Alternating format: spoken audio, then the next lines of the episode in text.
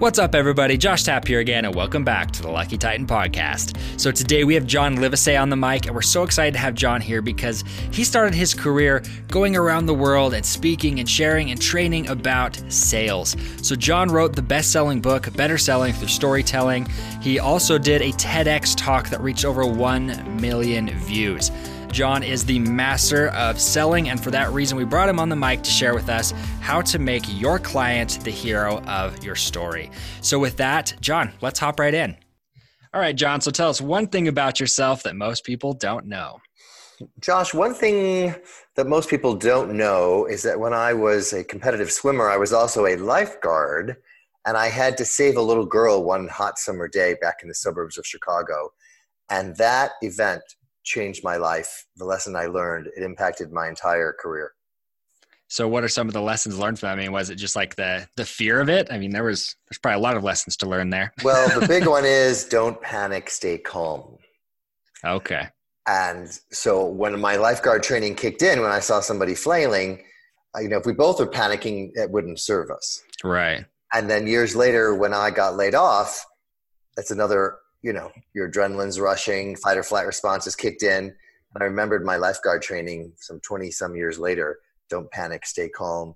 And that is what allowed me to get rehired and win Salesperson of the Year at Condé Nast. So that lifeguard lesson is a big aha that most people don't know uh, where I first learned that. Yeah. Wow, that's awesome. I was saying that translates well into the rest of your career and yes. life in general, right? exactly. keeping cool under pressure. Well awesome. So let's let's hop in. I'd like to hear a bit about your story you know kind of your background. And you've already told us a couple things that give a, a pretty good pretty good indicator. Well i grew up as even i mentioned in the suburbs of chicago and i learned those life lessons uh, about not panicking staying calm uh, showing up doing what you say you're going to do all that integrity mindset kind of thing. Um, i first started my career after getting out of college um, in Silicon Valley selling multi-million dollar mainframe computers for companies who were mostly buying all IBM. And IBM right. would say to them, listen, if you buy anything that's not IBM, we're going to point the finger at the other vendor, which happened to be me. And if something breaks, we're going to blame them and you'll get fired. Wow. That was my first aha of fear, uncertainty, and doubt. Yeah. You know, that I could have the best product, it could run faster, be less expensive, but if there's some psychological reasons going on, no one's going to buy. Right. So I had to learn how to tell stories to start of you know understand their feelings and if empathy started to kick in, listening and telling other stories of other people who had that mindset at first and what made them change their mind.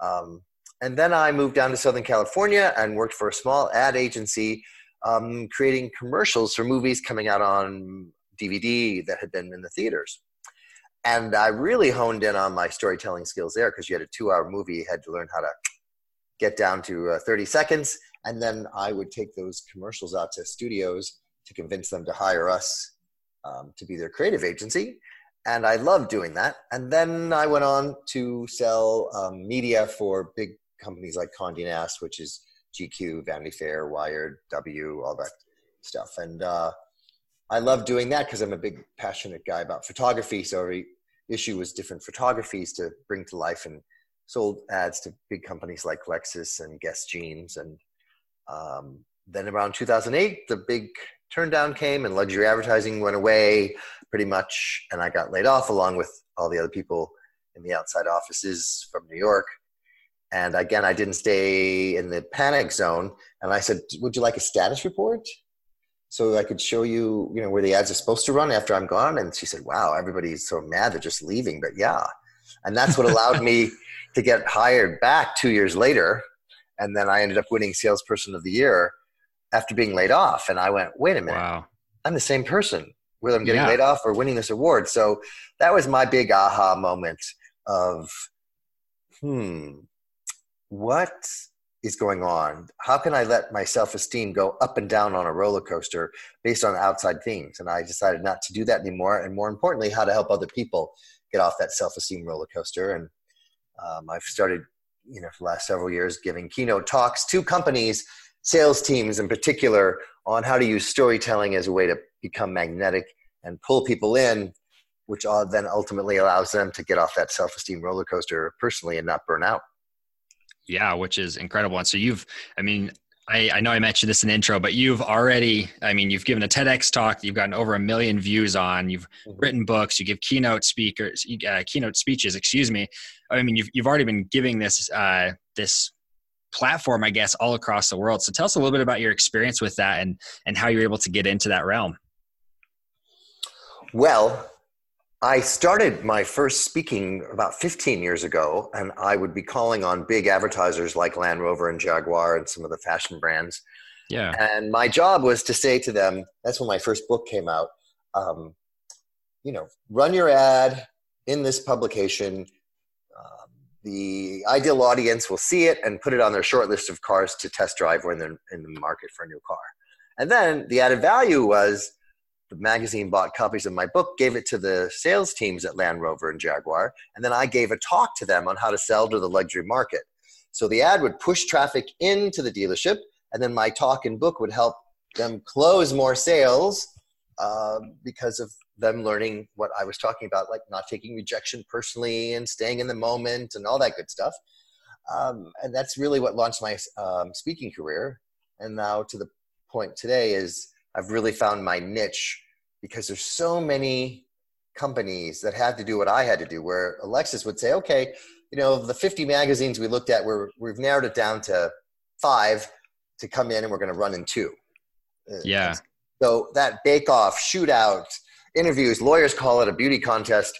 Any company that has to do that one hour in person presentation pitch interview, that's really my sweet spot of how to use storytelling as a way to become memorable because one executive CEO of an international search firm said to me, You know, we ask if we can go last out of the three, thinking whoever goes last is the most memorable, but we can't control the order we go in. Right. Said, ah, but you can control who tells the best story. So even if you go first, you will be memorable with a great story. And that's what people remember is the stories of what made you become an architect or an executive recruiter? Tell me a story of how you helped another client that's just like us. And here's the secret sauce, Josh, is when people see themselves in your story. And by the way, you're not the hero of the story, your client is. You're the Sherpa or like Yoda in Star Wars. and so they go, Oh, you helped another airport redesign? And and there's some problems and you fix them and now that airport sales are up and um, they're getting press in the New York Times.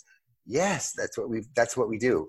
Oh well, then your closing question at the end of your presentation is: Does that sound like the kind of journey you'd like to go on? It's not this heavy duty sales. You want to buy. You want to buy. Right. You're not even hardly worried about the ask because they're asking you. yes. Wow, that that's awesome. I just have to repeat that for our listeners because that really struck me as gold. Mm. That so your client is the hero of your story, not you, right? You're not the hero of your story.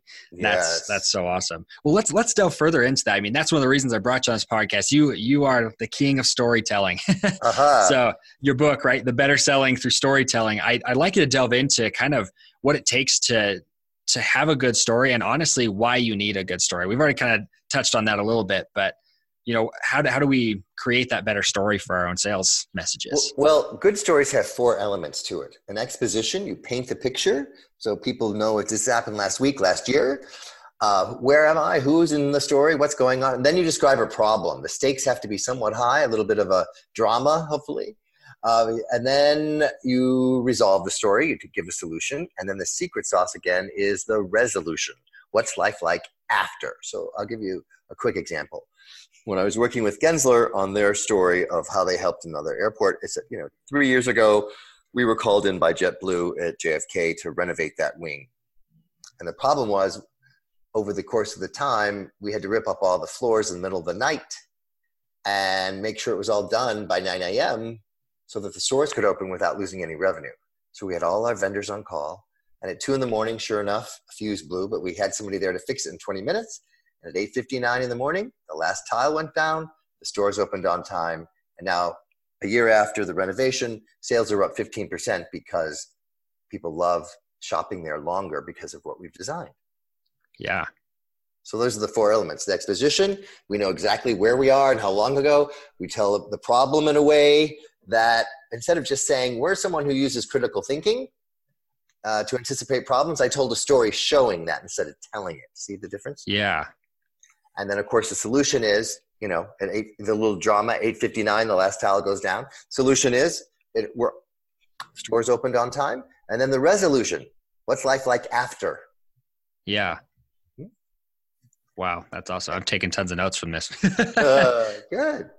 So when when you you know teach storytelling to people, let's I, I, just to kind of frame it in the in terms of our audience. A lot of our audience are you know podcast hosts, so they have their own audience. So so how do they develop that story to start attracting more people into their audience?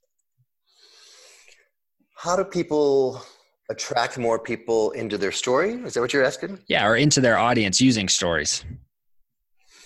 Well, the better you can define the problem, the better people think you have the solution. That's the first aha.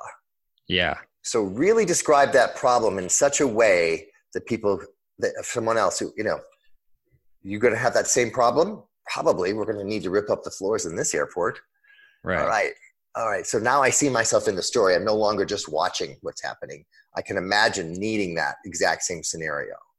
And that's, I think, really the big takeaway is whoever describes this problem in such a detailed way by showing empathy for what's at stake and understanding and anticipating things, and the better they think you are the ones that have the solution. Yeah, I love that. Well, one of the things that one of our last guests was talking to us about this same kind of concept was 90% of the time when when you're making a sale, it's not your offer. Your offer is hardly ever the problem. It's almost always the story that you're telling uh, when it comes to you know to to how you're using the product or how you came to make the product right? So mm-hmm. i love that. I absolutely Thanks. love that. So tell us a little bit about your book. You know what do you go into within within better selling through storytelling? Well first of all it's the awareness that the old way of selling just doesn't work anymore of throwing enough spaghetti up against the wall and hoping it sticks. And that you know storytelling can be used throughout the entire process. It changes the way you develop rapport. It changes the way you describe a case study. It changes the way you describe the team. And remember people buy from people that they trust like and know. And again one of the old ways of thinking about that is oh well if people get to know me then they'll trust and like me. And i'd right. say the order is reversed. It starts at the gut. It's a fight or flight we think really, Josh. The, and the handshake was to show we didn't have a weapon in our hand. So we have to make sure that people trust us first. And then it moves up to the heart, which is, do I like you? And the likability yeah. factor all comes from showing empathy, putting yourself in the other person's shoes. And then it moves into the head. And the unspoken question people have there is, well, will this work for me? Is you're describing a solution here, but unless I can see myself in that story working for me, I'm still not going to do it. So that's one of the other big things that people really love in my book is gut, heart, head. Yeah. Well, I like the the analogy there because you can you can really visualize it. You're already using the the story, mm-hmm. selling, selling, selling, right? yes. Well, and like you're saying, I mean, the, the buyer has now become so much more sophisticated. They're they really understand when they're being sold to and so you have to really like you're saying you're getting to their heart and to their head so mm-hmm. when when you because i mean for for you in particular you work with larger companies helping them to to get you know big bids or or investors when you're approaching them about their story how, how does that even apply to them i mean that they can like how do they use story when they're pitching like you said with an architect being able to get a bid for a for an airport well, the old way was to just show some slides of here's another airport, here's the before and after. There was no story. So by crafting a story with the visuals of the before and after, suddenly people go, oh, it's memorable. And then, as I mentioned, you know, the, the team slide is typically, I've been here 10 years, this is what I do. Now, by me working with them, I'd say, what made you become an architect? So we'd say, you know, my name is Bob. You know, when I was 11 years old, I played with Legos. That's what inspired me to become an architect. Now I have a son that's 11. I still play with Legos with him. I still have that same passion for this project. And then they, Sue says, oh, before working here, I was in the Israeli army and I learned a lot about discipline and focus. And I'm going to make sure I apply that discipline and focus to make sure that this project comes on time and under budget. Well, yeah. now these people are like, that's the team I remember. They told me a personal story. That's who I want to hang out with for the next five years as we renovate the Pittsburgh airport. And that's how you become memorable. And that's the power of storytelling. Yeah, which in their case, you know, results in million dollar, multi-million dollar deals, billion dollar deals in some cases. Mm-hmm. That's incredible. Well, tell us a little bit about um, how we can get in communication with you. You know, like be able to see your book. You know, where can we find your book? Well, it's on my website and of course on Amazon or Barnes and Noble, wherever you like to buy books. There's a Kindle version and an audio version that I narrated. But if you want a sneak peek of it, all you have to do is text the word pitch with a P, P I T C H, to 66866, and I'll send you a free sneak peek to see if, in fact, it's something you want to buy or listen to on Audible. I love that. So you text the word pitch, all lowercase or all caps? Doesn't matter. Oh, really? Okay. Mm-hmm. Just text pitch to 66866. And I'll actually put that in the show notes so everybody can have access to that so we can we can see your book. But John, thanks so much for coming on and sharing with us, kind of sharing your experience about selling and everything. I know a lot of people are going to take a lot from this interview. But before we go, what's one last parting piece of guidance you have for us? You know, the old way of selling is always be closing. And right. Maslow said, you know, if the only tool in your toolbox is a hammer, you tend to go around looking for a lot of nails to hit. The new way is ABK. Always be kind to the way you talk to yourself, the people you work with, and then your potential clients. And I promise you, kindness with storytelling will make you a revenue soup rock star. I love that. Always be kind. Awesome. Well, thank you so much, John, for coming on the show. And um, so, is there anywhere people can reach out to you personally through LinkedIn or anywhere? Yes, I'm on LinkedIn, my website, uh, johnlivesay.com. Uh, my email is john at johnlivesay.com. So there's all kinds of ways to connect with me on Twitter at john underscore livesay and on Instagram, the pitch whisperer. Awesome. Well, I will put links to all that in the bio. And thank you for coming on the show, John. Thanks, Josh. Have you ever wondered which tools top entrepreneurs in your industry are using? Well, I've interviewed over 100 entrepreneurs, and from those interviews, I was able to see which tools that pretty much all entrepreneurs are using, and we were able to create a resources page for you with all of these tools available to you. So if you'd like to see the top tools and top trainings that we're going to be offering here at the Lucky Titan, you can go to theluckytitan.com slash resources to see this entire treasure trove of tools and trainings and everything else you're going to need. So with that, go over to the Lucky luckytitan.com slash resources.